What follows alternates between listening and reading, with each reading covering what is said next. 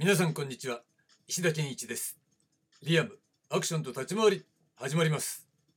この番組は月曜から金曜までアクションのオリジナルを取り戻そうをテーマにアクションや立ち回りについてアクション理論研究者の石田が他では聞けない話をお届けしています。どうぞお付き合いください。今週のテーマはアクションモビリティです。はいということで新しい週が始まりました。えー、昨日はですね、いつも練習行くのにね、ちょっと休んじゃったんですよ。なんといってもね、先週ね、ちょっと体調が悪くてね、で、俺腰も痛いなんて言ってんじゃないですか。だから、まあちょっとね、大事をとってね、えー、休むというのも大事。たまにはね。で、体を、えー、休めて、実はね、この体調不良のね、原因、まあ、年に1回ぐらいね、体調不良のことあるんですけど、その原因が実は分かったというね、とても重要な発見があったので、もうこれね、次からはこの体調不良に絶対陥らないっていうね、自信はあるんですが、まあ、まだね、感知してないんで、まあもうちょっと、えー、1週間かけて治して、なんといってもですね、来週は私のね、誕生日なんですよ。で、それなんだっていうと、いつもね、毎年誕生日の近い週に、えー、練習風景をね、撮影してメモリーにね、撮ってあるんですが、まあね、自分の思い出作りみたいなっていうよりはさ、えー、今だってこのぐらいのことちゃんとやってますよっていう、どっちかっていうと証拠作りね。うん。証拠作りだからさ、それあると、だって、あ、この人口だけじゃないなってえー、いうことをちょっと一応ね、えー、信用してもらうための、まあ、最低限こんだけのことは普段軽くね、でもやってるんですよっていうことの証拠作りなんですよ。でそれをさ、えーね、ちょうどね、19日が誕生日だから翌日20日っていうのが練習日なん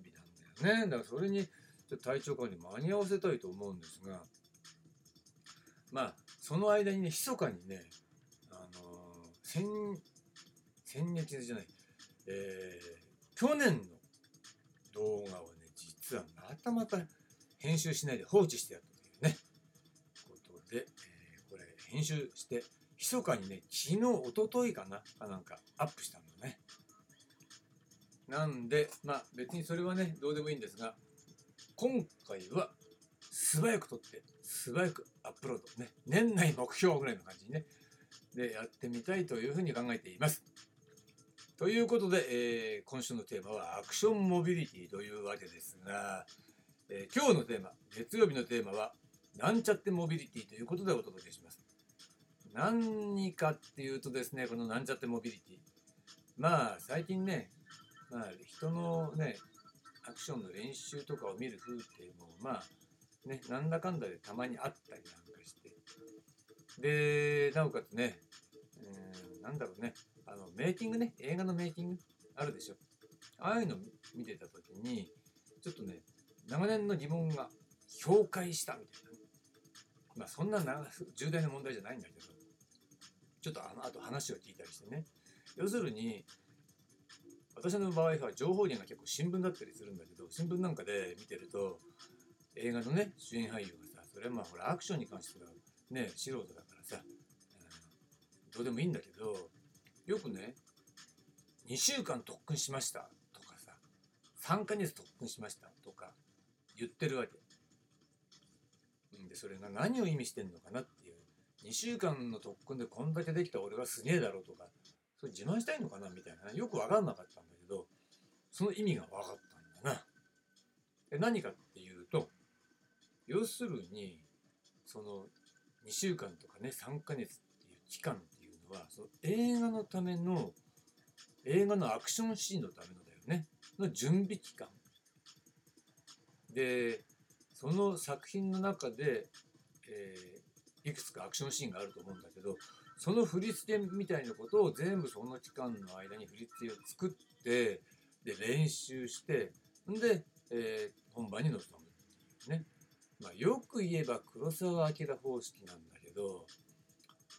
本物のアクションっていうのはその黒澤明方式では作られないところに存在するんだな。そうなんだけど、まあ、どうやらその2週間だったら2週間一生懸命その振り付けをずっと練習して、ね、3ヶ月なら3ヶ月練習してで本番に臨むらしいんだよ。で結果的にまあよく、えーそれなりによくやってるように見えるのかもしれないよねまあ早回しとかあのしてるんだろうけど。だからそれは練習なんかのもそうでたまたまねその動画とか見てもさまあそれなりによくやってるってややってるんだけどなんかおかしいよなって思うことが多々あるっていうかまあ基本的にはおかしいのばっかりなわけだ。でなんでかっていうとこれも同じ、うん、ある振り付けを一定期間練習してそれを動画に撮ってるからなんか変な感じがでこれを、えーなんちゃってモビリティと、えー呼んだわけですね。うん、それは別にさあの変な意味じゃなくて見てるとなんかおかしいなと思ってそれがだからなんちゃってなんだっていうところでアクションモビリティ本来のアクションモビリティとの違いに気づかせてくれたんだな。という意味ではありがたいですね。だけれどもまあダメなものはダメなんだよ。というところで、えーじゃあねなんちゃってモビリティと本来のアクションモビリティがどう違うのかっていうことをね今日はお伝えしたいと思います。でアクションモビリティのねまあいわば最低条件とも言えるねまあ定義みたいなもんだよね。それっていうのは何かっていうと初見の動きに対してもわずかな練習ですぐさま対応して発揮される機動性のこと。わかる？ね、だから何度も何度も練習して、えー機動性が高いように見えてもそれはなんちゃってモビリティなんだっていう。なんちゃってなんだ。そうじゃないんだよね。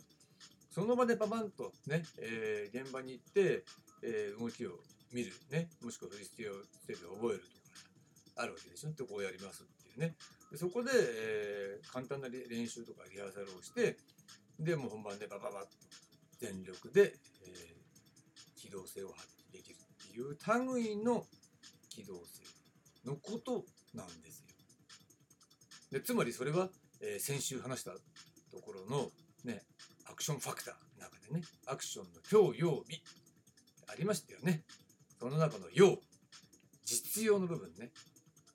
でアクションにおける実用性を伴った機動性これがアクションモビリティであるわけなんですね。ででもさ結果は同じじゃんっで、ね、予算があってさ時間リハーサルとか費やせたら別にいいんじゃねっていう何度練習したっていう考えがあるかもしれないんだけど